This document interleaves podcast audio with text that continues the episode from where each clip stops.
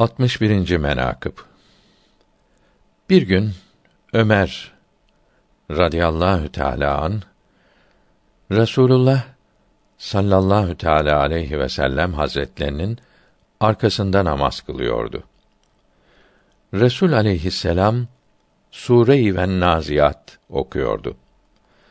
Meali şerifi Firavun kavmine ben sizin ulu tanrınızım dedi. Olan ayet-i kerimeyi okuduğunda Ömer radıyallahu teala an hazretlerinin gayret damarı harekete gelip mübarek bedeninde tüyleri elbisesinden dışarı çıkıp eğer ben orada hazır olaydım boynunu vururdum dedi. Namaz eda edildikten sonra Resulullah sallallahu aleyhi ve sellem hazretleri buyurdu ki: Ya Ömer, namazda konuştun. Namazını kaza et.